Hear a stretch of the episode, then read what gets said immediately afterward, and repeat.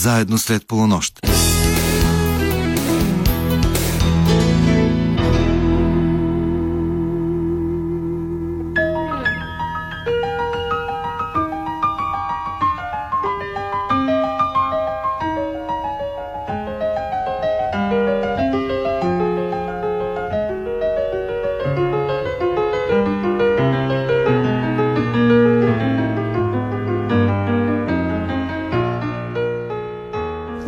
Нощ, уважаеми слушатели! Вие сте на вълните на програма Христо Ботев на Българското национално радио, където вече звучат встъпителните акорди на предаването Среднощен експрес. Екипът, който ще работи за вас в следващия час и половина, включва редакторът Ивайло Стефанов, музикалният редактор Тошо Йосифов и звукорежисьорът Вили Насвади. Аз се казвам Йордан Георгиев и в днешният последен за тази година маршрут на Среднощния ни експрес, който по традиция започва пътешествието си всяка сряда в първите минути след полунощ, мои спътници ще бъдат двама прекрасни, изключително талантливи, будни, мислещи и чувствителни млади хора, актьорите Мартина Пенева и Александър Тонев и двамата възпитаници на професор Иван Добчев от неговия випуск 2019 в надфис – и двамата част от трупата на Пазарджишкия драматично-куклен театър Константин Величков, но можете да ги гледате и на Софийска сцена, нещо, което горещо ви препоръчвам. Ще поговорим за няколко много силни спектакъла с тяхно участие, появили се през тази година, за най-вдъхновяващите им срещи, белязали този начален етап на актьорската им кариера, за силното им и успешно творческо партньорство и приятелство – което ги свързва на сцената и в живота, както и за новите им проекти, които предстоят през настъпващата съвсем скоро 2022 година. В минутите след 1.40 в новото издание на рубриката Запомнете това име, актрисата Весела Бабинова ще ви срещне с една студентка от надфис, Мартина Тодорова, която е едва втори курс в класа на Пенко Господинов, но вече направи своя професионален дебют в спектакъла на Малък градски театър зад канала Сцени от един семейен живот. И днес, както по традиция, в предаването ще звучат някои от любимите песни на нашите гости. Започваме с едно парче, което е избор на Мартина, Флитвуд Майк и Рианън. thank you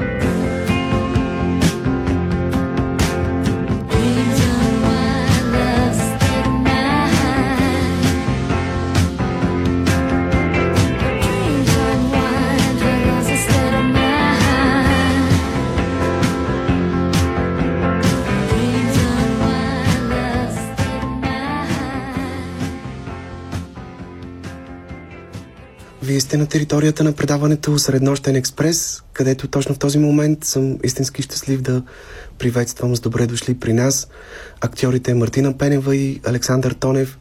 Спокойно мога да кажа две от лицата, две от водещите имена в най-новата генерация в българския театър. Здравейте, благодаря ви искрено, че приехте поканата ни. Здрасти, Данчо. Здравей. Здравей на теб, Данчо, на вашите слушатели. Ние благодарим за поканата.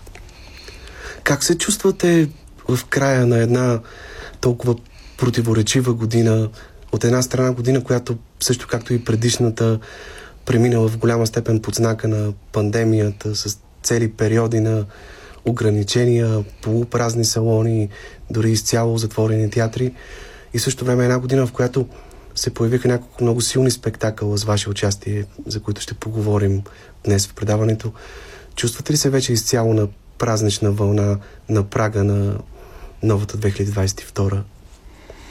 Ами, празнича, може би да. Аз лично се чувствам доста благодарна за тази година. Мисля, че беше доста основополагаща за моята професия и за мен като личност. Доста, доста трудни, но и доста хубави моменти се случиха и като цяло май съм доволна и благодарна, да. Сашо, ти... Ами, още ми е рано да направя някаква равносметка, въпреки че годината изтече и както почти винаги човек си казва, вау, колко бързо мина тази година. М- ти ме заварваш мен почти веднага след репетиции и още не съм се настроил толкова много. Ще Но... поговорим за това, което репетираш в момента. Всъщност, вие двамата само преди две години завършихте надвис в класа на професор Иван Добчев. Как обаче решихте да се насочите към актьорската професия? Какъв път извървяхте, за да стигнете до театралната академия? Ами, кой е пръв? Ти? Добре, аз. Ами, доста, моето пътешествие беше доста дълго. А, в седми клас а, ходех на конна езда и майка ми също и тя а, беше с мен. Та лято в, в конна езда е гида, което е всъщност доста близко. И лятото се събирахме всички деца с родителите, правихме си вечери на открито. Беше много хубаво. Та майка ми тогава ми каза нещо доста странно. Каза, че много добре съм имитирала циганите от господаря на фира.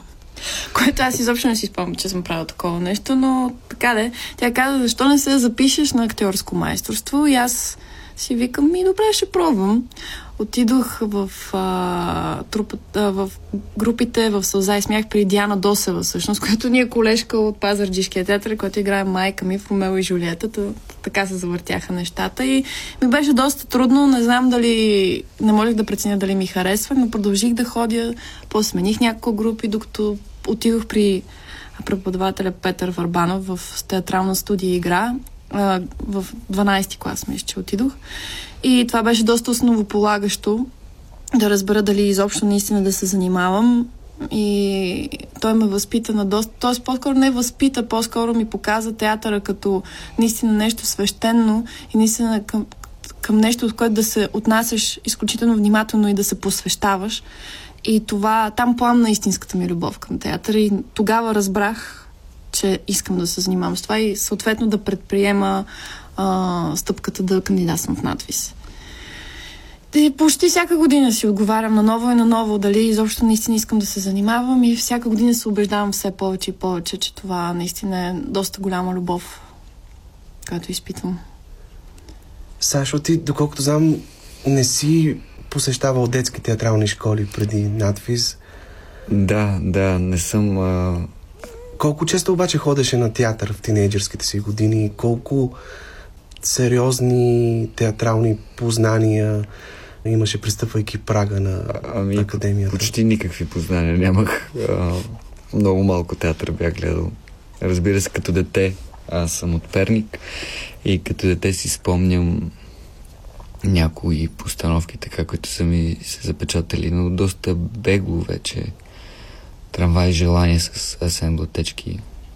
Съм гледал в Перник Атентаторите с Иван Бърнев и Асен Блатечки си изпомням. Това съм много малък.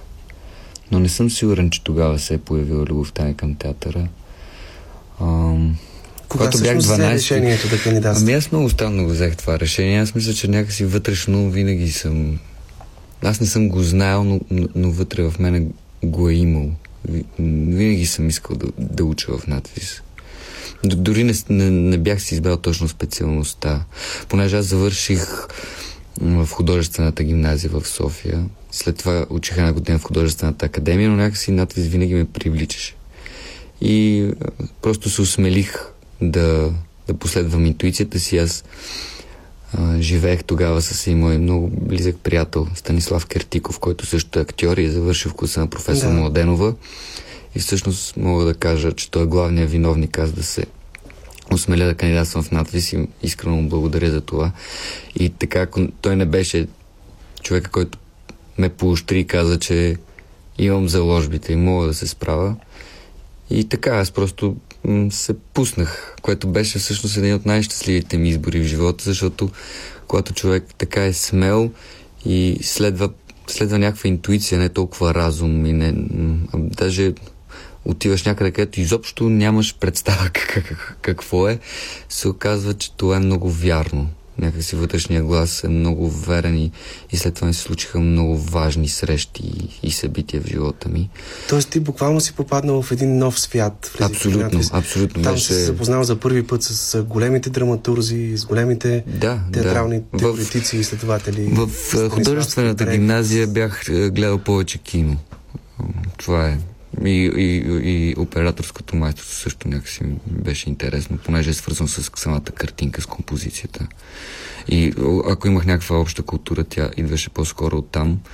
Но а, театъра, спомням се и това също искам да го отбележа и, и за мен е много важно, понеже аз а, кандидатствах и сценография в а, художествената академия и ме приеха но аз не влезнах в тази специалност и мисля, че тогава си дадох сметка, като ме приеха и аз мисля, че тогава вътрешно си казах, че аз ако се занимавам някога с театъра живота си, мисля, че по-скоро искам да съм на сцената. Ам... И а, бях 12-ти клас, когато евентуално се готвех да кандидатствам сценография, още не бях взел това решение. Една моя учителка по рисуване, Катя Фотева, Бог да я прости, много важен човек също в моят живот. И тя ни заведе а, на една постановка в кукления театър Бурята на Катя Петрова, която после ни взе първи курс в а, театър София заедно с Марти да играем в роня дъщерята на разбойника. И всъщност, колкото и да е странно, това е за мен много важно, защото това представление много ме впечатли. Аз вече бях и по-голям. Майя Бежанска страшно много ме впечатли и някакси усетих нещо много силно. Абсолютно съкровен. Аз не съм го говорил на никой. Тя беше Ариел, нали? Да, да. Много бях впечатлен. Много чисто представление, много детско. Георги Спасов беше Проспер. Да, да. Много ме беше впечатлил това представление. И някакси след една година по някакъв много странен начин се завъртяха нещата при мен. Понякога... Ти... Да, извинявай. Да ти рисуваш от малък, спомена, че си завършил художествена да. гимназия. С какви емоции те зарежда рисуването и намираш ли се още време за това твое любимо занимание? Ами, време все по-рядко намирам, но много ми се рисува. Даже постоянно си взимам по нещичко от някоя книжарница за рисуване и си имам един тефтер, който за жалост доста време не съм рисувал в него, но пак, ето сега пак се готва да си седна да рисувам. Ами много ми е важно. За мен мисля, че и, и особено така, като минават месеци без да, без да направя каквото и да било, виждам колко много ме е изградил и колко ми липсва. Това е един друг свят, доста по-интровертен. И, и мисля, че точно това е красивото, защото рисувайки сякаш се наместват някакви неща в душата на човек. Всъщност, така се случи, че вашата актьорска кариера започна буквално с летящ старт.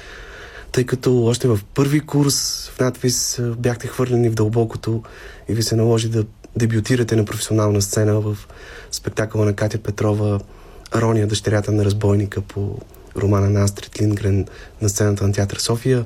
Тя ви повери двете главни роли в този спектакъл. Какво си спомняте днес от този неочаквано ранен дебют? Помните ли какви бяха първоначалните ви реакции? Колко сериозно изглеждаше това предизвикателство за вас? Ами, беше доста неочаквано. Първо, защото те идваха в а, часовете ни в надвис, а, драматурската на театър София и Катя Петрова. И това за нас бяха две абсолютно непознати жени, които просто седяха и гледаха часовете ни по актьорско и ние се чудехме какво става. Никой нищо не ни казва. И в някакъв момент мисля, че Катя се свърза с нас и каза ми, вие сте избрани за едно детско представление. Вие, нали, чела ли си Роня дъщерята на разбойника на Астрид Линдгрен? И аз казах, не, не съм. И въобще не знаех какво се случва. Въобще не знаех какво ни очаква. А, и после постепенно в репетициите и колкото и напредваше времето, това беше една огромна работа, която свършихме, защото много бързо трябваше да се научим на неща, да бъдем много подвижни, понеже представлението е изключително движенческо и да раждаме на момента от въображението ни неща, защото Катя много държи на това. Всички актьори естествено ни помагаха много и, и Освен това, то беше да. куклено представление, т.е. се трябва да. да освоите и работата с кукли. Ами ние точно не, но със сигурност трябваше да знаем как да обиграваме сценографията, mm. което също беше нещо ново за нас. И си имахме трудните моменти и изведнъж дойде пред премиера и премиера и ние направо бяхме в пълен шаш че трябваше да се сблъскаме с толкова много публика и въобще екстремната ни премиера, в която... Да, аз тогава си извадих рамото. И направо беше... Аз... Да, нека наистина да иллюстрираме с какво понякога се е налагало да се преборвате и да преодолявате. Е важно да споделим с слушателите ни, че по време на премиерата на Рония Сашо претърпя един неприятен инцидент, извади рамото си и въпреки това изигра представлението до край и никой от зрителите не разбра какво всъщност се е случило. Да. С какво си запомнил този драматичен момент? И Едва ли никой не е разбрал? Тогава... Сигурно, сигурно се е разбира. Родителите ти, най-близките ни хора. Но аз бях в публиката и мисля, че да. почти никой не разбра. Да. Ами... Кое ти помогна тогава да се мобилизираш, да стиснеш зъби и да надмогнеш болката? Е, със сигурност Марти ми помогна. Аз, аз, аз си спомням, че, че видях изведнъж тя колко се мобилизира. И си даде сметка, че трябва За Марти много... също е бил истински шок, тъй като това е първа премиера за нея и тя е трябвало да ами поеме ами тежестта Представете си, цяла, цялата случка е много странна. Ние сме първи курс. М- мисля, че тук що беше свършил и първия ни семестър. Не, беше преди... Преди изпита. Май значи, преди изпита Точно, Януари беше премиерата. Януари. Някъде... Ами, значи, значи някъде около... Около изпита беше. Изпита беше, след беше преди, преди да. или след. Да. И аз нямам спомен, но може да се каже, че да били първи семестър дори. Да. И, и имаме среща с, с публиката, с много публика. Театър София, голям театър с такова нещо, такъв жив импровизиран театър и, и аз си вада рамото на всичкото отгоре, което е и доста болезнено. Това е един адреналин на много, много високо ниво, наистина. Абсолютно ни удари с шмата тогава. Ми беше по някакъв начин е хубав спомен. Но иначе как издържаш, ти нямаш сега как ще спреш представлението. Стискаш зъби и продължавате на, на, напред. Всички актьори много помагаха. Да. То настъпи абсолютна паника. Аз си спомням, излизам за малко извън сцената, колкото да се шмукна в другия коридор и пак да вляза и някакви хора казват, Саш ще извади рамото, Саш ще извади рамото. И аз съм какво, какво, как, как, така. И вече излизам на сцената и виждам, че Сашо нещо крета. и аз си казах, край, аз тук трябва да направя нещо, просто за да, за да не падне самия ритъм на представлението и да опазя Сашо, защото си спомням, че седяхме нещо на земята и аз трябва да го гушна и само ми подслушна, подшушна Сашо не тук, не ме пипай тук, не дей. И аз, о, добре. И оттам нататък, както Грети казва, има едни майки, дето за да спасят децата си повдигат автобу... Е, големи коли, т.е. си изваждат такава сила от себе си, че да повдигнат кола, което е нали, някаква извънредна ситуация. И аз си спомням, че получих бяло петно, имам чуш, че просто в очах просто по сцената и... Сашо, случва ли се и друг път а, нещо подобно? А, мисля, че още веднъж си извадих рамото, но това за щастие беше по време на репетиции. Дано да не ти се случи. Но вече съм забравил. Като, а може и още веднъж по време на... По, че по време на Роня пак си Още веднъж. значи, значи два пъти по време на Роня съм си вадил раното Ужас. Или то за... веднъж излезе и се намести много бързо. Да, Нещо след, такова беше. След, след това, ня, няколко месеца след това или една година след това се оперирах. Взех, просто да. трябваше да взема мерки за, за този проблем. Добре, сега ще чуем една песен, този път избор на Сашо. Police с месечен in the след което продължаваме отново разговора в студиото.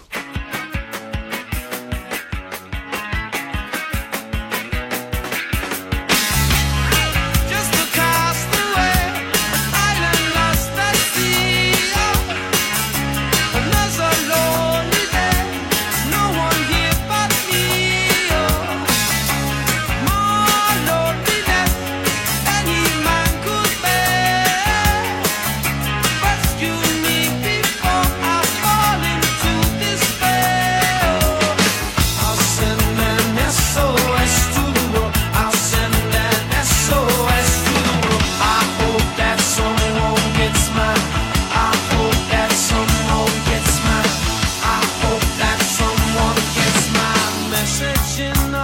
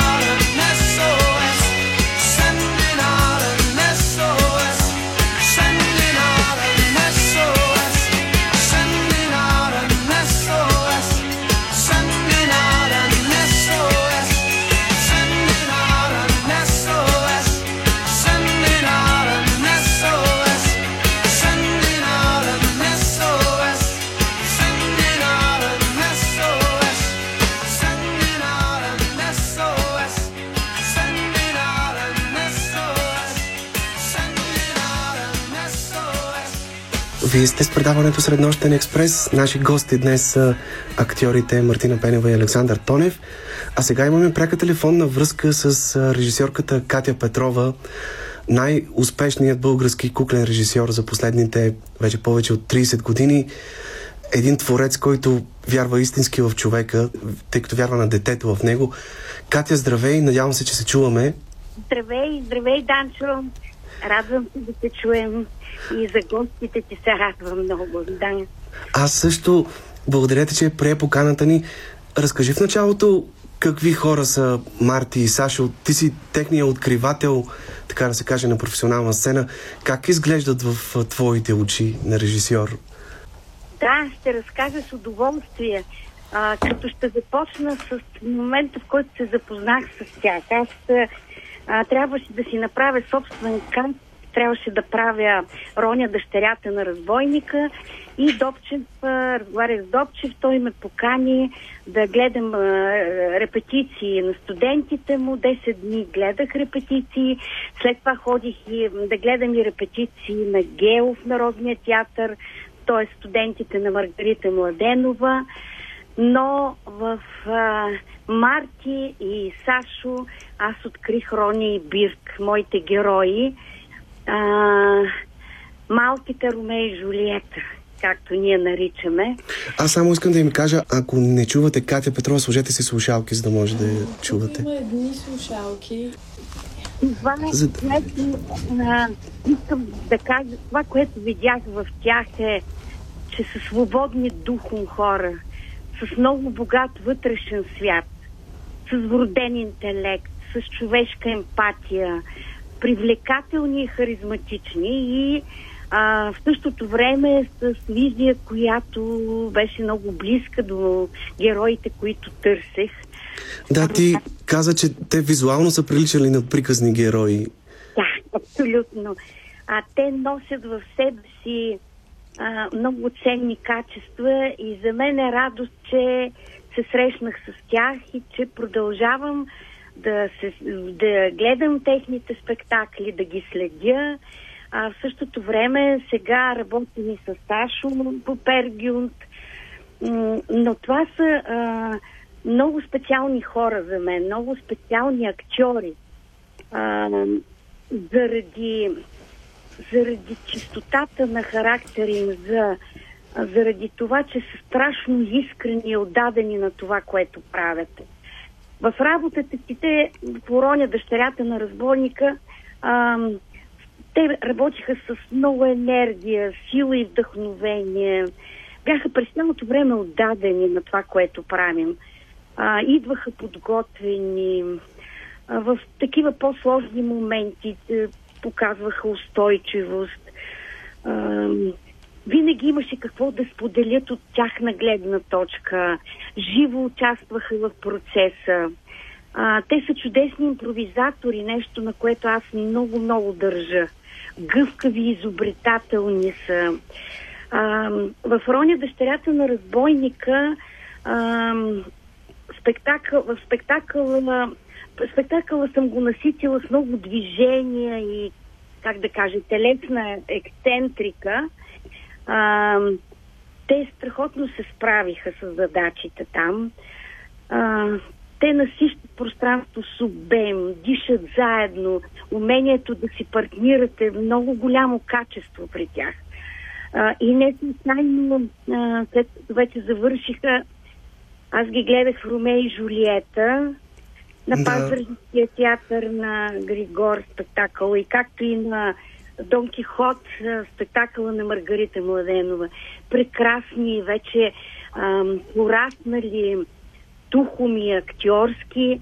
И това, което много ме впечатли, беше м- тази графичност и чистота в техния рисунък, пестеливия жест, без украшения и флонги, лаконичното и, и много ярко е, е, и запомнящо се поведение, добрия вкус, е, който от една страна им е вроден, от друга страна школата на Добчев а, така, е свързана с това, но и добрият вкус е свързан с една много а, силна чувствителност у Марти и у Сашо. А, моята професорка Юлия Огнянова така казваше, ако има добър вкус, това значи, че човек е много, много чувствителен. М- Катя, ти спомена, че в момента репетираш с Сашо а, отново в главна роля в Пергюнт по Ипсен, спектакъл, чиято премиера предстои в края на януари. Сигурен съм, че те първа ти предстои отново да работиш и с двамата. Какво би искала да им кажеш или да им пожелаеш? Искам да им пожелая петно рождество и да имат просветления за нови, а, за нови смели проекти, за много, а, много искам те да се чувстват щастливи в при срещите си с а, близки хора, при срещите с творци други, при а, м- искам да са хармонични и да, са, да слушат сърцето си. Това е най-важното. Благодарим ти много, Кате. Кате, благодарим ти, да. Слушаме те тук с затендах и е много приятна тази изненада и всичките мири думи, които казваш. Кате, благодаря ти аз от цялото си сърце за това, че се съгласи да се включиш. Пожелавам ти на добър час и благодаря ти още веднъж за прекрасните думи и до нови срещи. Винаги си добре дошла тук в нашето студио. До нови срещи и весело Рождество на. Благодаря и на теб също. Това беше режисьорката Катя Петрова. Продължаваме разговора с Марти и Сашо. Тук студиото всъщност с спектакъла Рония започна изграждането на този много силен тандем, който вие двамата създадохте помежду си и който развивате и затвърждавате с всяко следващо представление, като минем през Черна дупка от Горан Стефановски, един от дипломните ви спектакли, Чайка на Иван Добчев в Пазарджишкия театър и стигнем до Ромео и Жулиета. Вие как се чувствате, как се усещате, когато сте заедно на сцената, при това в такива главни роли и с какво партньорството помежду ви е по-различно, по-специално от начина по който играете с останалите си колеги на сцената? Ми, първо искам да благодаря за изненадата, защото ние не знаехме, че Катя Петрова ще се включи на живо. Та, ми, според мен това, което го прави специално е, че през много сюблимни и важни моменти, като премиерата на Роня дъщерята на разбойника, ние бяхме заедно и си бяхме много голяма опора един на друг и случаите, в които Сашо си вади рамата и така нататък.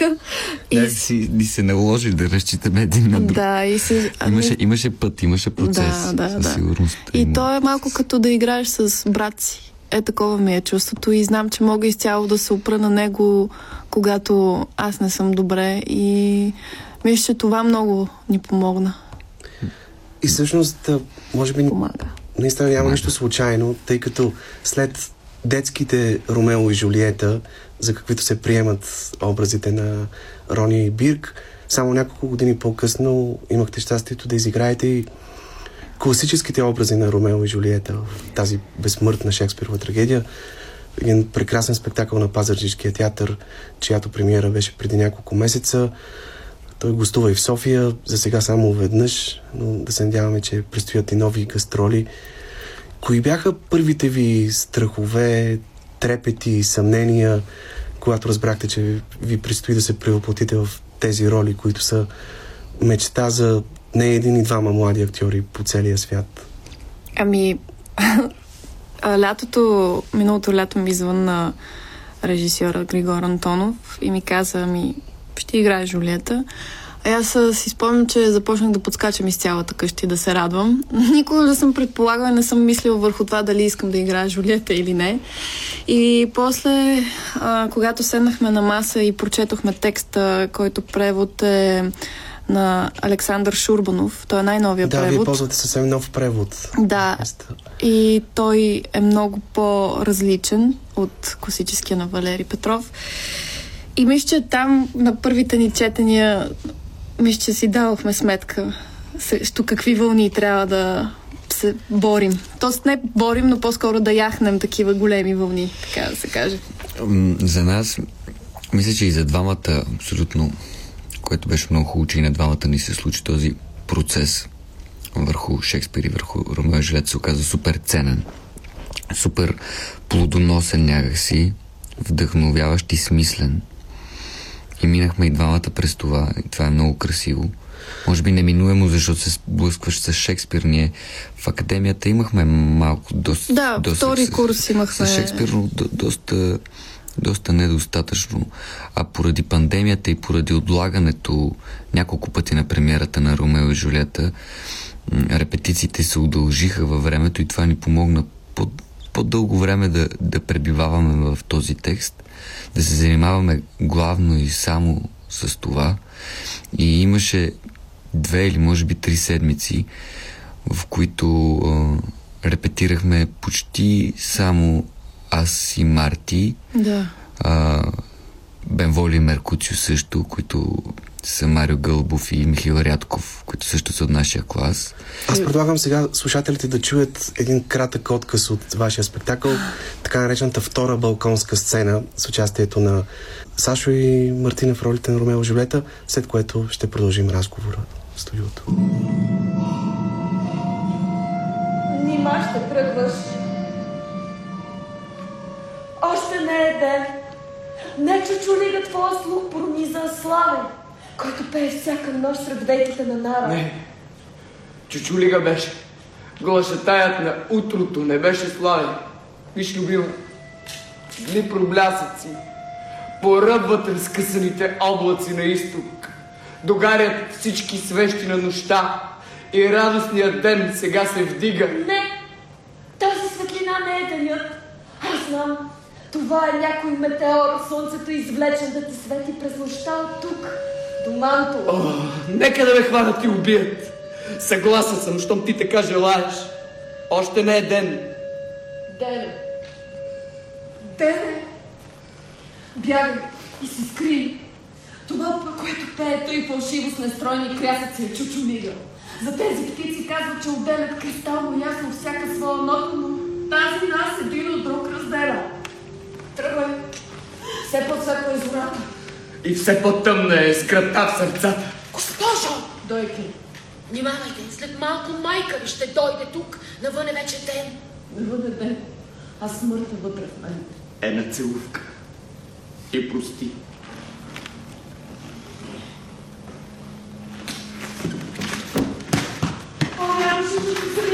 Не се съмнявам. И за тези мъки тогава ще си спомняме с наслада. О, Боже. Зло предчувствие ме прави. Сега да виждам долу, сякаш мъртъв си легнал в гроб. Очите ми надявно отслабват или ти си страшно блед. И аз така те виждам, скъпа моя. Скръпта, кръвта ми пие. С Богом! С Богом! Вие сте с предаването Среднощен експрес. Наши гости днес са младите актьори Мартина Пенева и Александър Тонев.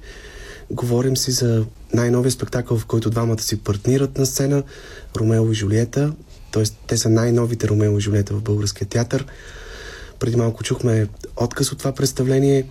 Всъщност, какъв беше подхода ви към изграждането на тези образи?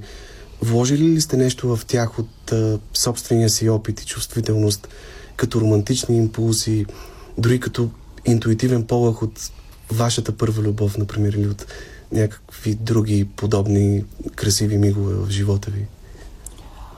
Ам, при мен така се случи, че не съм използвала нищо от живота си. Някак си нещата се случваха много... По-скоро използвах живота от тук и сега. Как аз се... Защото аз тогава много почнах да се променям. Не знам защо така се случи. Просто с тази роля беше много интензивен период за мен.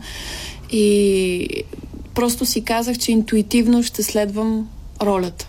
Не знам. Просто така си го казах, не толкова съзнателно и започнаха да се случват едни много големи преобразявания вътре в мен. Погледа ми изобщо към живота, към любовта, какво е любовта, какво е да жертваш и всичките тия неща и просто според мен е заложено в човека ти, тези големи, те са като архетипи, така да го кажем. Тези големи образи някакси да, да ги усещаме близки на едно много друго ниво. Много, така да кажем, да, точно интуитивно ниво.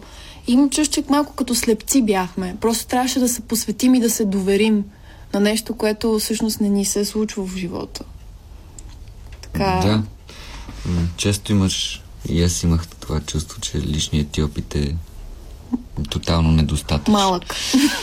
Когато става въпрос за Шекспир. Може би не е лошо човек понякога да, да вгражда нещо от, от тук-там. Тоест, търсили сте някакви обратното. архетипи да Ами не, да, да кажеш, търсили сме архетипи. Това някакси много общо и отвлечено. И, не, поне така си мисля аз. Някакси не- Защото ако не е лично от вашия опит, откъде черпите тази интуиция? Мисля, че чувствителността ни усеща. Просто ако се разтворим и се доверим на текста а, и а, да, на опитите на сцената, дългите опити на сцената много ни помагаха, защото нашата чувствителност откликваше. Просто все едно ни е близко, без да сме го изпитали тотално. Мисля, да, опит, човешкият ни опит ни помага, Разбира се, но не да асоциираме с някакви случки от живота, по-скоро всичките натрупвания, които имаме като човек, човеци. Аз съм си мислил и друг път върху това и според мен много често се оказва така, когато един актьор е изправен пред даден текст. А особено още повече пък, когато се става въпрос за, за толкова велик текст. И а, ти боравиш с две неща. Едното е ти самия, нали, като човек, това, което ти се е случило и твоето въображение. И ти използваш и двете едновременно. И разчитайки само на, на своя личен опит, можеш нещата много да ги затвориш. Да ги смалиш. Да, защото твоята история често так, все пак заради това и обичаме театъра. Искаме да гледаме театър или да четем. Каквато и да е литература, не само не само драматургия, защото там нещата сякаш надскачат многократно нашия живот и вътре са уловени едни толкова финни и наистина вдъхновяващи неща. Аз си спомням, защото ние имахме много дълъг момент на маса. Имахме наистина няколко много хубави репетиции още на маса. И си спомням как изведнъж успявахме да, да го кажем това сякаш е както е. Т.е. стихотворна форма и то те... по- Все едно, както по детските филмчета отваряш книгата и тя свети. Да. е, така се чувствах. Все едно отваряхме пиеста и, и от нея извираше някакви неща и ти просто се гмурваш вътре. Някакви моменти Такъв на какъвто пълно си. превъплъщение Ами, аз, аз, не, аз Макар за и себе си не изпълвам, не, не, не използвам тази дума пълно превъплъщение. Не смятам, аз може би е възможно, но, но някакси нещата сякаш стоят малко по-различно. Да, случвали са ми се, да кажем, някакви секунди, в които абсолютно на 100% това да ми се случи. И това е наистина прекрасно. Но те наистина са някакви секунди, а останалите два часа какво правим. И, и, и всъщност има много, много неща, започват да ти помагат ти да сглобиш действието. И, и много често е и през интуицията, и през разума, сякаш ти се опитваш да мобилизираш цялата си същност. И заради това сякаш м- м- м- казахме, че да, а, опитваме се да, да боравим и с емоциите, които са ни останали, които сме усещали, но едновременно с това откриваме и... Много често си говорихме за въображение, за тази дума по време на тези репетиции в Шекспир. И аз си, спомням, че в един момент дори е така отворих Уикипедия да видя какво е, така, какво пише, какво означава въображение, защото нали, всеки си има някакси своето обяснение. И там пише то, а, много интересно нещо. Това е познавателен психически процес. Демек, чрез въображението си човек може да опознава де, Това не е нещо абстрактно и отвлечено, а чрез въображението си ние откриваме неща, които са, са реални. Да. И, и, и в това имаше някаква Аз мисля, голяма, че много- голяма магия има. Това, а, това ни помогна, че ам, ние се доверявахме на текста. Това също ни беше много повтаряно от а, Григор Антонов, нашия режисьор, и, и а, също прякото участие на драматурга Васил Балев, който също много помогна, някакси заради, чисто заради стиха, заради смисловите метафори, въобще на много нива ни помагаше. Та искам да кажа, че те постоянно ни казваха, доверете се на текст. Доверете се на текста, бъдете верни на текст. И когато това се случваше, ние сякаш, не сякаш, то наистина се случваше, просто излизаме извън себе си и просто едно политане, точно се случваше едно политане. Аз си спомням в а, второто ни представление в театър София на балконската сцена, когато аз а, казвам първия си монолог а, Ромео, защо си ти Ромео. И се чувствах, все едно съм в а, църква, чието купол го няма и цялото небе е отгоре. Е така, до такава степен въображението ми стигна. И някакси тази молитва отправям на там. Ама беше толкова реално, някакси защото беше много концентрирано от тогава времето и публиката беше изключително да, концентрирана и на мен въображението ми се отключи и направо фръкнах. Направо се случи нещо брутално тогава. И, има нещо, което според мен а, аз искам да, да отбележа и, и ни се случи по време на този, този процес. И, и, и, и двете някакси исках преди малко да ги кажа и не успях да, да, ги, да ги доведа до край. Първо, да се срещне един актьор с Шекспир наистина е едно прекрасно нещо. Пожелавам го на всеки колега, на всички млади актьори, не само на млади актьори. Да, да, да нали, много хора казват и, и, и те имат право за това, че м- в оригинал Шекспир е нещо съвсем различно. И това е така.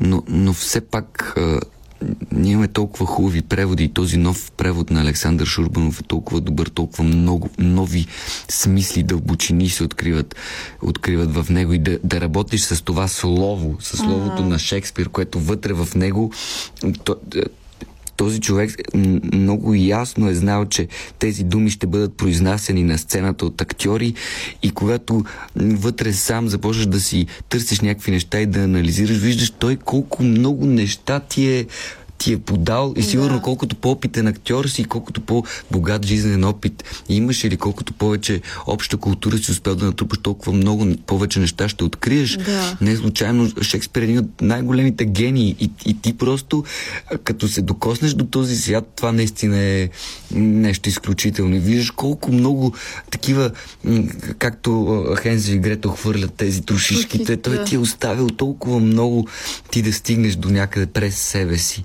И другото нещо, което ни се случи тогава е, че ние имахме наистина възможността а, да живеем в този театър, примерно почти без прекъсване месец и половина. Да. И ние след репетиции сядаме заедно. Сядахме, вечеряхме заедно и продължавахме да, да си говорим, говорим за Шекспир, да, да. което е прекрасно. Това е прекрасно е през цялото време вие да дишате заедно един да. и същи въздух и да си говорите за това и през това да си говорите за други неща. Понеже за семейство, за любов. Пъти, страхотно беше. На няколко път споменахте, че сте имали този път доста дълго време и възможност да репетирате. Кога се чувствате по-щастливи? По време на репетиции или когато играете представленията пред публика? Много зависи, според мен, от процеса, защото с, примерно точно с Ромео и Жулиета случихме на процес. Случихме на нещо, което според мен не се е случвало от много време насам, защото самото ежедневие на всички е станало изключително забързано и това точно сядане после на маса, заедно да стоим, заедно да дишаме, да говорим за това, да откриваме нови неща, да се смеем, да... И да... просто тук този процес беше голям дар за всички, за всички замесени в този спектакъл, докато примерно има други процеси, които малко по-методично се работи, по така, така, така, структура, по... И примерно там а, може би представленията са по-приятни и зависи от срещата с публика, така че много така, зависи, просто зависи от срещата. Винаги като четеш или като слушаш интервю на някой от нашите големи режисьори или актьори или от световния живот в театъра, всички така акцентират върху репетицията, че там е мястото, където един човек, един актьор открива своите неща. Но, но наистина Марти е права. И двете неща са, са много различни. Много, най- най-приятното е да случиш на процес. Защото пък енергията, която дава публиката е... Е съвсем различно съвсем, вече. Да, да, то може да, да се сравни с един много висок адреналин, който да. според мен ние смятам, че изпитваме нещо близко до това, което изпитват някои спортисти. някои екстремни спортисти, според мен, изпитват понякога подобно нещо. Да. Сцената е велика магия имам, О. да, адреналина е. е. Съвсем различни неща са. Но, но, примерно, винаги има един такъв момент, в който вие сте работили два месеца или повече, или по-малко. Излизате на сцената и изигравате представлението, то свършва. Харесало се, не харесало се. Разбира се, когато не се, не, не, не се е харесало това, това не ти е приятно и те боли, но това е съвсем нормално. Съвсем нормално е това. Това е част от нещата. Аз те първа се уча на това нещо и виждам колко е важен репетиционният процес, защото всичките хубави неща, които са ти се случили там, те те държат всъщност да споделиш това с публиката mm. и независимо какво ще бъде нейното мнение, ти знаеш, че това по някакъв начин е ценно за теб и, и вече някакси си много по, много по безгард споделяш нещо, което е важно за теб, независимо то как ще бъде прието. Добре. Да. Сега ще чуем Мано Чало с Ментира, една от любимите песни на Сашо. И след това ще се насочим към последната част от разговора ни с Марти и Сашо Тонев. Mentira lo que dice, mentira lo que da, mentira lo que hace, mentira lo que va. La mentira, mentira la mentira, mentira la verdad, mentira lo que cuece bajo la oscuridad.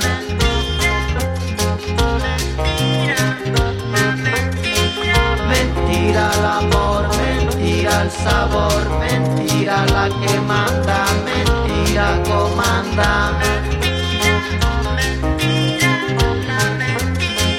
Mentira la tristeza cuando empieza, mentira no se va, mentira, mentira.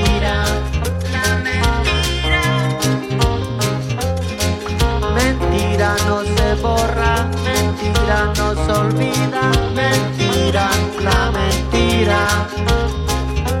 Mentira cuando llega, mentira nunca se va. Mentira la mentira, mentira la verdad.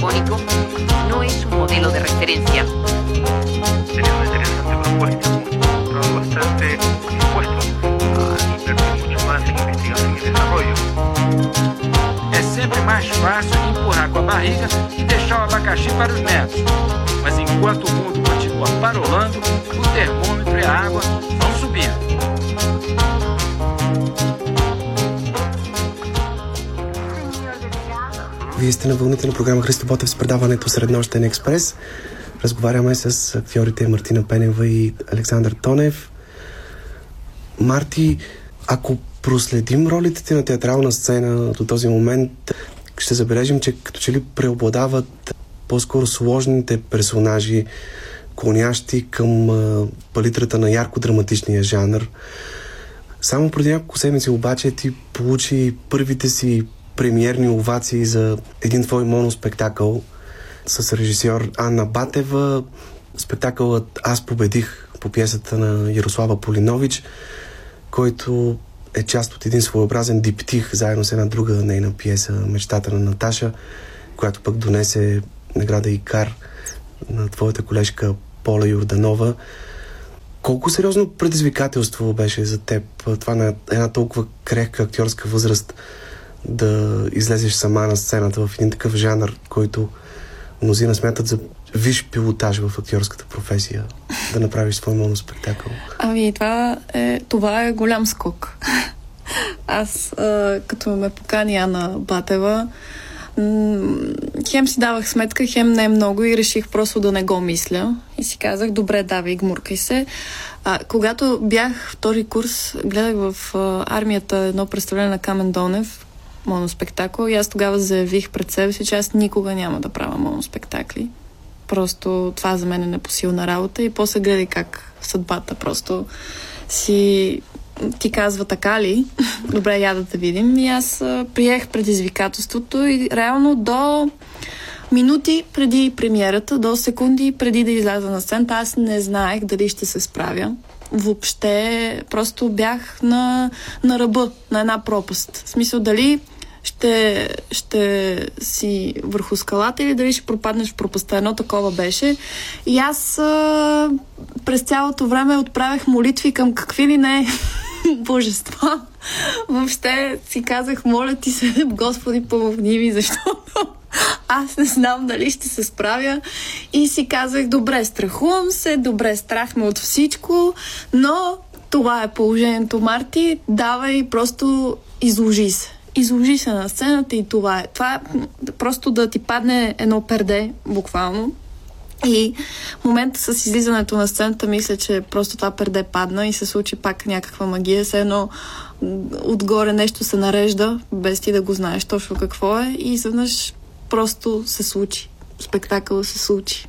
И аз съм изключително щастлива, защото хората го харесаха, хората се смяха. Е на всичкото отгоре аз никога не съм играла комедия през живота си, аз никога не съм твърдяла, че съм смешна актриса, аз винаги съм си мисля, че съм някаква дълбоко трагична актриса, която не може да заразмива хора. Това беше също доста голямо предизвикателство за мен. Да, аз това исках да кажа, че за първи път така играеш нещо, което е как гравитира около комедийния жанр и се справяш прекрасно. Твоят персонаж в спектакъла, твоята Наташа, е едно 16 годишно момиче, което сякаш няма много щастливо или поне няма нормалното детство на едно момиче, тъй като живее според представите на своята доста амбициозна майка mm. и как графикът е буквално разграфен записане на всякакви занимания и курсове пеене, танци, различни спортове. Откриваш някакви допирни черти между нейния образ и теб самата, такава каквато беше в тинейджърските си години? Ами, имаме допирни точки. А, със сигурност а, тази защитна реакция на огромно самочувствие, мисля, че го има. Ето, ти си тренирал и конна езда, както Да, казвате. да, да, конна езда. Не, ход, да, и аз ходех на доста спортове, но при мен беше далеч хаотично детство, отколкото нейното супер разграфено. Но това да живееш според представата на другите, при мен не се случи точно при родителите, при заобграждащата ме среда. А, и то реално продължава да се случва а, доста агресивно. Всъщност целият свят, включи, включая общество, социални мрежи и така нататък, доста агресивно да те оформи като нещо, като някакъв човек, който всъщност не знаеш дали искаш да бъдеш или не. И според мен за а, нали, да, асоциирам се до някъде, но до някаква степен искам да кажа, че приех тази роля като нещо, което доста хора биха се асоциирали в момента. Да, самата пиеса не засяга точно социалните мрежи, но аз смятам, че всеки тинейджър и доста по-голям човек прекарва много голяма част от ежедневието си в Инстаграм, в Фейсбук и подсъзнателно заради всички тия картинки, образи, информация, която приема, той започва да се оформя по един м- странен начин. И даже съм си говорила след това с по-малки момичета, които са гледали спектакъл, казват, че да, асоциират се с това. Асоциират се до някаква степен от родителското тяло, но да, и за мен Наташа е точно такъв човек, дето се оформил не точно както иска, и изведнъж осъзнава това и се пропуква и някакси там се случва истината. Първото и влюбване и помага Да. някакси да Любовта. намери идентичността си и да Да, че да се отклони. Може би не иска да бъде толкова различна от останалите, просто да живее живота си Да. така както тя го вижда и усеща. А не да бъде уникална личност. Колкото по-помпозно е, толкова по ще те харесват и ще си, да, подкрепен. Ти сменяш много различни емоционални състояния по време на целия спектакъл, минаваш през различни жанрове, дори има един такива монолози, които са по-скоро като речитативи, ти буквално ги изкрещяваш на фона на музиката на Стефан Здравески, звучат като скороговорка. Колко трудно е всичко това? Ами, ами трудно е, защото трябва да държиш кон- концентрация през цялото време, да, да си знаеш линията, да не изпускаш а, какво се случва. И това с смяната на емоциите, просто аз самата съм доста чувствителен човек и като подпаля и ми е доста лесно. Даже не, много неосъзнати процеси, защото аз честно казвам и два пъти, които го играх, двете премиери, които имах декември месец, аз не помня почти нищо, честно казано. А, но музикалните части ги работех а, доста усърдно с Стефан Здравески, особено музикалните части, защото на мен за първи път, не, за втори път ми се случва да, да пея на сцена, но за мен това е много голямо предизвикателство, защото никога не съм имала самочувство, че мога да пея а, и трябваше доста да се преборвам. Също това беше най-големия стопер и трябваше доста да се боря с това нещо. И Стефан доста ми помогна. Даже нали, измислихме първата песен, заедно я написахме, той направи музиката. И така, и заедно с Ана Ботева и Стефан просто работихме и така. И просто се случи. Спектакълът носи заглавието Аз победих. Самата Наташа смята, че тя е победила накрая. Да. Според теб обаче, така ли е наистина? Кой е всъщност победителя в цялата тази история? Аз мисля, че никой. Защото а, всъщност тя нищо не е победила. И ам, т.е. според нейната визия тя е победила. Но според мен, ако опитате Наташа на 19-20 години, ще получите различен отговор. според мен. Ето тук има доста за размишление и доста според мен на къде да се развива даже още спектакъла. Играете го на сцената на Ялта Арт Рум. Дори доколкото знам, има идея и двата моноспектакъла да се играят в рамките на една и съща вечер. Да, да. А, защото ние ще. А, тоест, а, аз победих, ще се играя на 30 януари.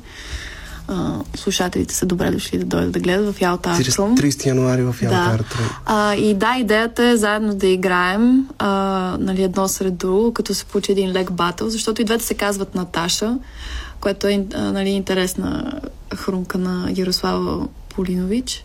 Полинович. Та, да, и може да се получи нещо много интересно. Пък ние с Поли добре се сработваме и може да се родят много хубави неща. И според мен за публиката ще бъде интересно да се гледа, защото това са две коренни различни персони. Едното момиче е израснало в сиропиталище и тя не е получила любов и заради това се случва цялата тази агресия, докато другото е твърде обгрижвано и твърде а, амбициозно да бъде перфектно. И това са два коренно различни свята. Те как се срещат, ще бъде интересно според мен. Добре, тъй като за съжаление времето ни изтича, а ми се иска да кажем няколко думи за една нова премиера с участието на Сашо Тонев.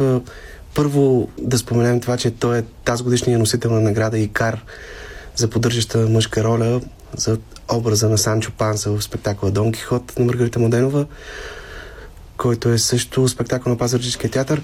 Но само преди няколко дни се състоя премиерата на едно ново представление, в което той изпълнява главна роля на сцената на Сфомато, спектакълът Магла. адаптация по първия роман на големия испански философ и писател Мигел де Унамуно. Сашо, ще помоля накратко просто да кажеш а, за теб а, какво беше това пътуване в а, тази роля в един толкова сложен философски текст, който при това не е и драматургия, един сякаш безкрайен философски дискурс, един вътрешен монолог на героя, Да. а накрая има един много интересен диспут между героя и неговия автор, една много интересна среща, в която двамата спорят всъщност кой кого е измислил. Която, която, колкото знам сега, това не съм сигурен, но така доколкото ми казаха и, и, и, и професор Младенова, е нашия режисьор, че е, Унамуно е първия автор, който сблъсква своя персонаж с автора си, но това не, не знам дали е така. А и не е точно това може би най-важното, дали е първи или не е. Съвсем накратко не знам какво да кажа. Огромна среща. Унамуно е огромен автор. Аз е, бях чувал за него от професор Младенова, докато репетирахме Дон Кихот, защото той самия е, Дон Кихот е нещо много важно в неговото творчество. Испания като тема е нещо много важно в неговото творчество. Това го има и в самия роман Маглай в нашето представление, защото на го имаме както ти вече спомена на сцената, имаме го самия автор. Рашко Младенов играе а, Унамуно. Той свири и на пияно по време на представлението. Другите а, актьори са Надежда Колева, Жана Рашева, Кети Райкова и Дениза Павлова, мисля, че и е фамилията. Дениза Павлова, точно Да, така. защото да, да не сбъркам. На 6 януари, доколкото 6 знам, януари е дата и- следващата дата така на всички ваши слушатели.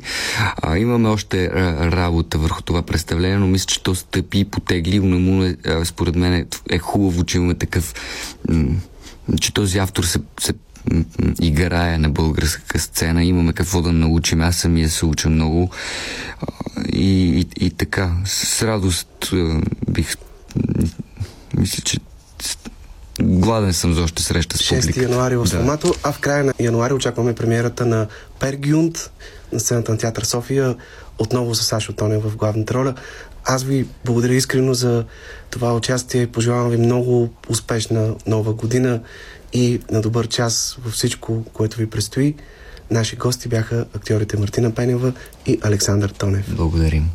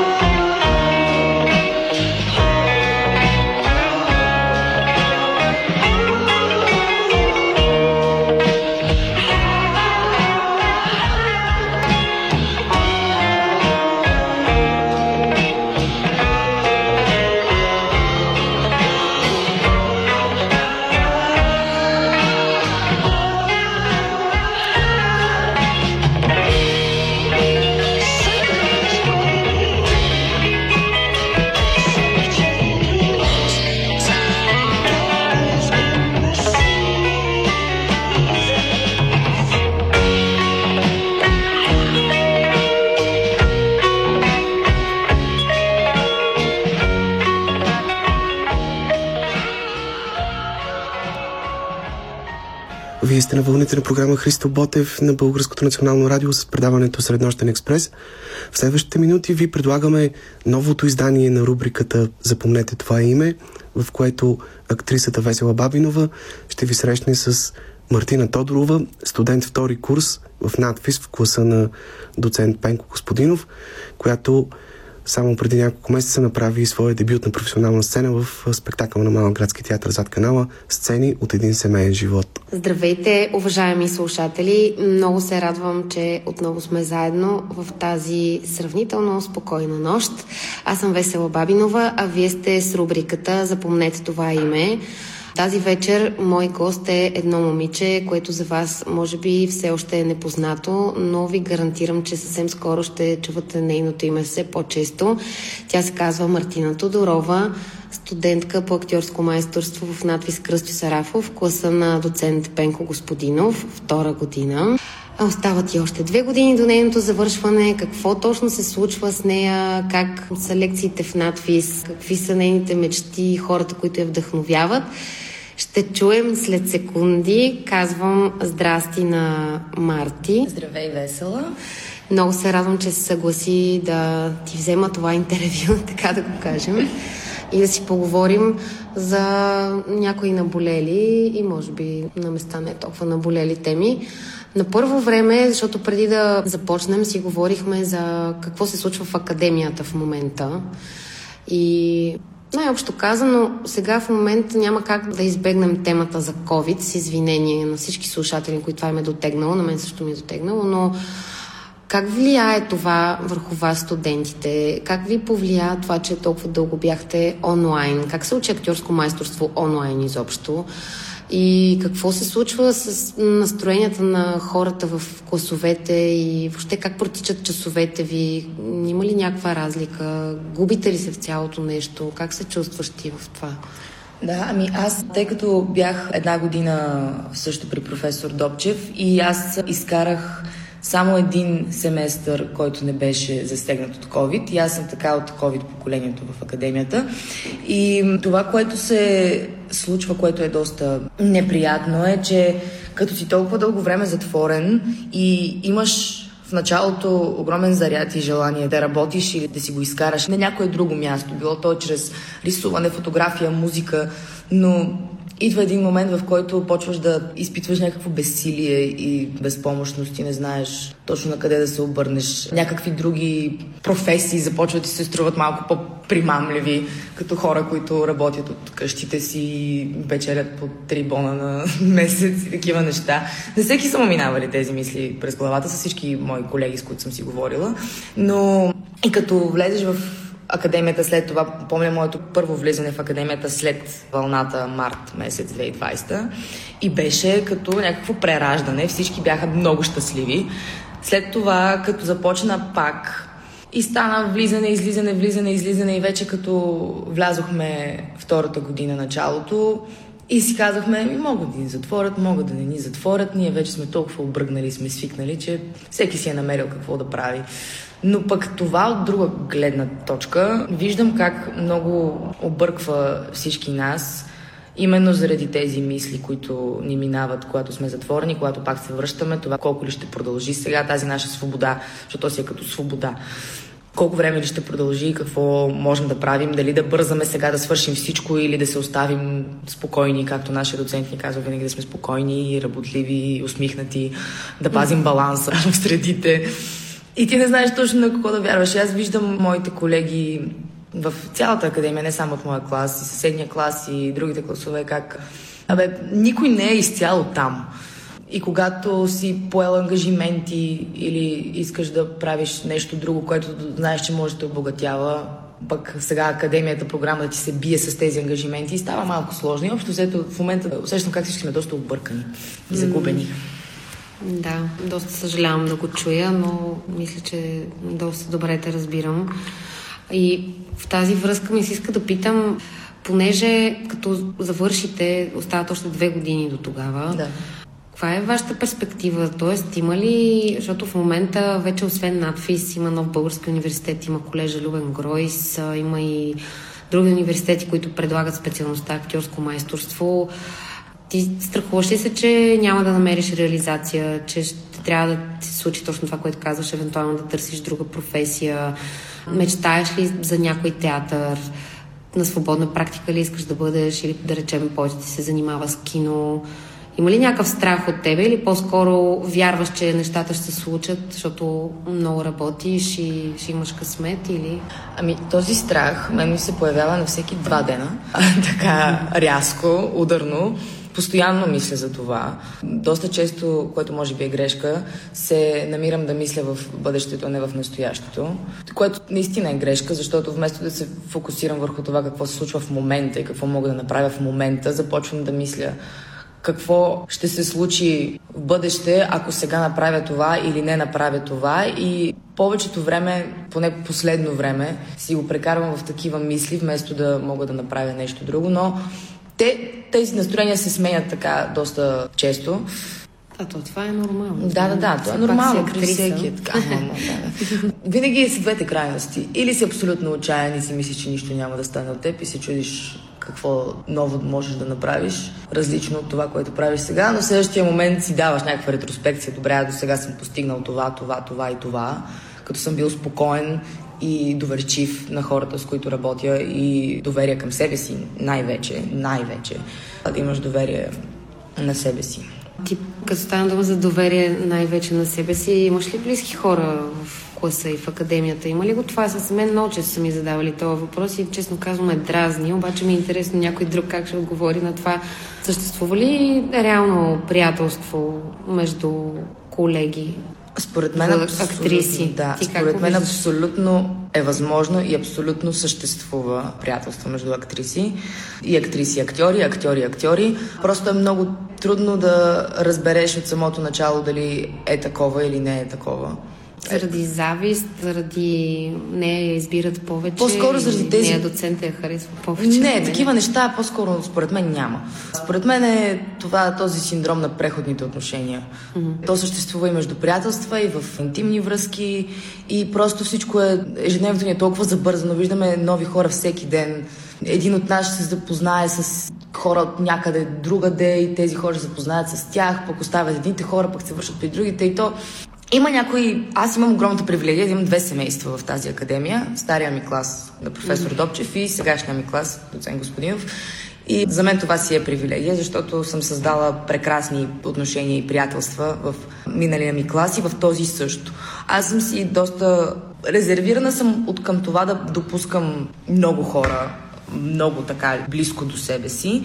Въпреки, че говоря си абсолютно свободно с всички и нямам никакъв проблем с никой, освен ако никой не ме е засягал личностно и такива неща. Аз нямам проблеми с никой конкретно. Но мисля, че аз лично имам усещане за това какво би могло да бъде стойностно истинско приятелство, което може да продължи извън академията и кое може би не. И аз нямам проблем с тези. Нямам проблем да имам и такива приятелства, които са, да, много близки ги усещаш, обаче знаеш, че са само в средата. Знаеш, че този човек и двамата знаете, че няма да излезете да пиете кафе. Добре, а нещо, което ми е интересно, друго, не съм те питала така, понеже да спомена за нашите слушатели. Ние участваме заедно в едно представление, което се казва Сцени от един семейен живот. Той е в Малаградски театър зад канала с режисьор Крис Шарков. Може да дойдете да го гледате.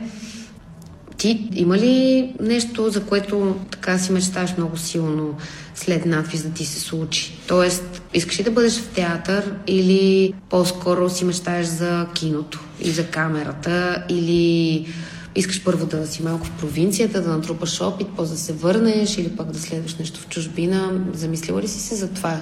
Да, аз имам отговора ми е, няма общо с нито един от тези, които а, предложи ти. Аз имам една мечта, която не съм направила съответните стъпки, за да я реализирам, но понеже така ми се случи, че в старата ми школа, след като вече влязох в академията, аз доста често ходех там. И така се случи, че извънредното трябваше да се появи преподавател за детските групи по актьорство. Mm-hmm. И ме помолиха да замествам. За тези два-три пъти бях. И аз моментално се влюбих в това. да прекарвам време с малки деца и да ги уча колкото мога. Аз не съм компетентна, не съм педагог, но да се занимавам с тях, за да правят етюди, да правят имитации на животни и така нататък, защото просто виждам в тях нещо, което за жалост рядко виждам. Много често виждаш как твоите колеги много често губят пламъка в очите си, включително mm. и аз. Но с децата те нямат никакви предразсъдъци, нямат нищо, което вече ги е сломило им сломил да. духа, нещо, което да им е накърнило самочувствието. Те са изцяло чисти, луди, диви, искат да правят всичко. И мен това много, много ме зареди тогава и от тогава си мисля как бих искала това да е нещо, което да пробвам да направя след като завърша. Естествено това изисква и някакъв тип, нали, може би и магистър педагогика, нещо такова. Бих се занимала. Не задължително. Да. За школа специално. Но чисто за моето ментално състояние, може би ще трябва да знам какво точно да правя с деца. А кое е последното представление, което гледа? Последно. Не задължително да ти е харесало, но последното, което си посетила. А последното, което гледах, да, беше на професор Добчев дипломното представление на класа Иванов, Иванов Барабанов. Mm-hmm. Това беше последното. А кое е представлението, което много, много те е заредило и си казала, добре, че избрах тая професия, защото искам и аз това да го правя? Да, имам две които са по различен начин, защото са много различни mm-hmm. едно от друго. Едното представление, което гледах сравнително скоро, беше намерих запис на, на дъното от Александър Морфов, mm-hmm. телевизионен театър. А, вече бях гледала някои негови представления, вече си го обичам много време, но на дъното, понеже беше точно в този период, в който с класа правихме откъси от Максим Горки, mm-hmm. И намерих записа на, на дъното и с някой човек от класа го гледахме заедно и се смяхме и ревахме и беше много интензивно. Това представление наистина показва абсолютно всичко, което аз искам да правя на едно място, с целия му джангър, с цялата му болка и, и мизерия и, и душевност и всички неща, които инкорпорира това представление, е нещо, за което аз си мечтая. Просто това да бъде постоянно, един безкрайен купон на сцената.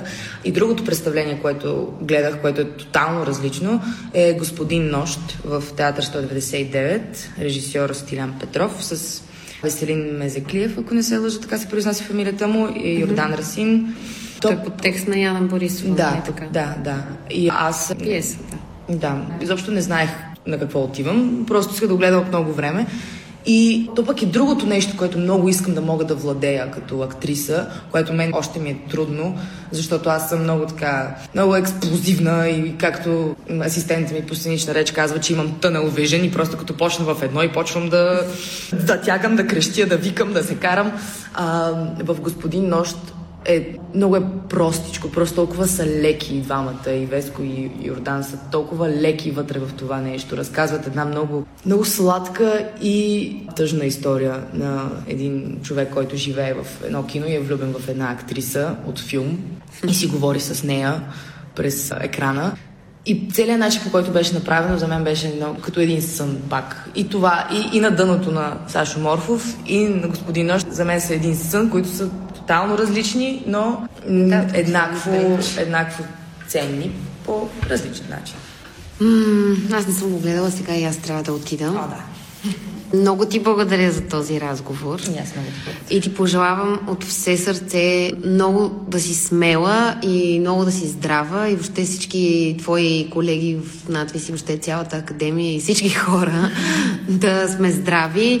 Много светли празници и също ти желая да постигаш те първа всички тези неща, които казваш, че сте впечатлили в тези две представления, да ти се случат и да работиш с режисьорите, които харесваш и дори да ти се падне да работиш с такива, които не харесваш, да попиеш от тях и да натрупаш опит, който да предаваш след това на децата, ако наистина започнеш да се занимаваш с това. Много ти благодаря, че ми отдели това време. Вие можете да гледате Мартина Тодорова в сцени от един семейен живот в Малък градски театър зад канала, където е в ролята на Ева. Пиесата е по Ингмар Бергман. Там тя е с дълга коса до кръста, много светла кожа, сини очи. Ако това вече не съм ви впечатлила, не знам с какво друго. И ако ви е интересно, разбира се, може да дойдете да гледате техните изпити в надфис където ще видите нея и нейните колеги все още напълно заредени и готови за работа. Това винаги е едно от най-вдъхновяващите неща да ходиш да гледаш студенти, които все още вярват в абсолютно всичко. Скоро ще има едно дипломно представление, което ще излезе на един режисьор, магистър режисьор Дарий Чавдаров. Там той е, ако харесвате на дъното, ако знаете за какво говоря, това също мисля, че ще ви хареса. От Максим Горки. Очакваме февруари. Точно така. Благодарим ви, че ни слушахте. Хубава вечер, ходете на театър, много е приятно. Обичайте се. Уважаеми слушатели, това беше всичко от нас за днешното последно за 2021 издание на предаването Среднощен експрес. От мен и от името на екипа на предаването ви пожелаваме успешна и много щастлива нова година и до нови срещи в първата сряда на месец януари.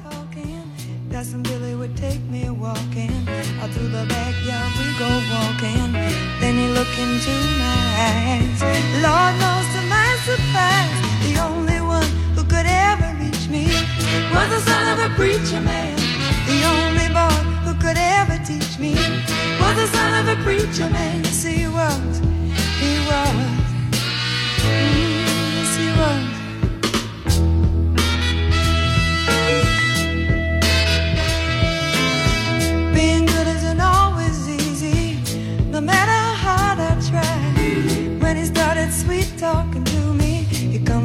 everything is alright. Your kissing tells me everything's alright. Can I get away again tonight? The only one who could ever reach me was the son of a preacher man.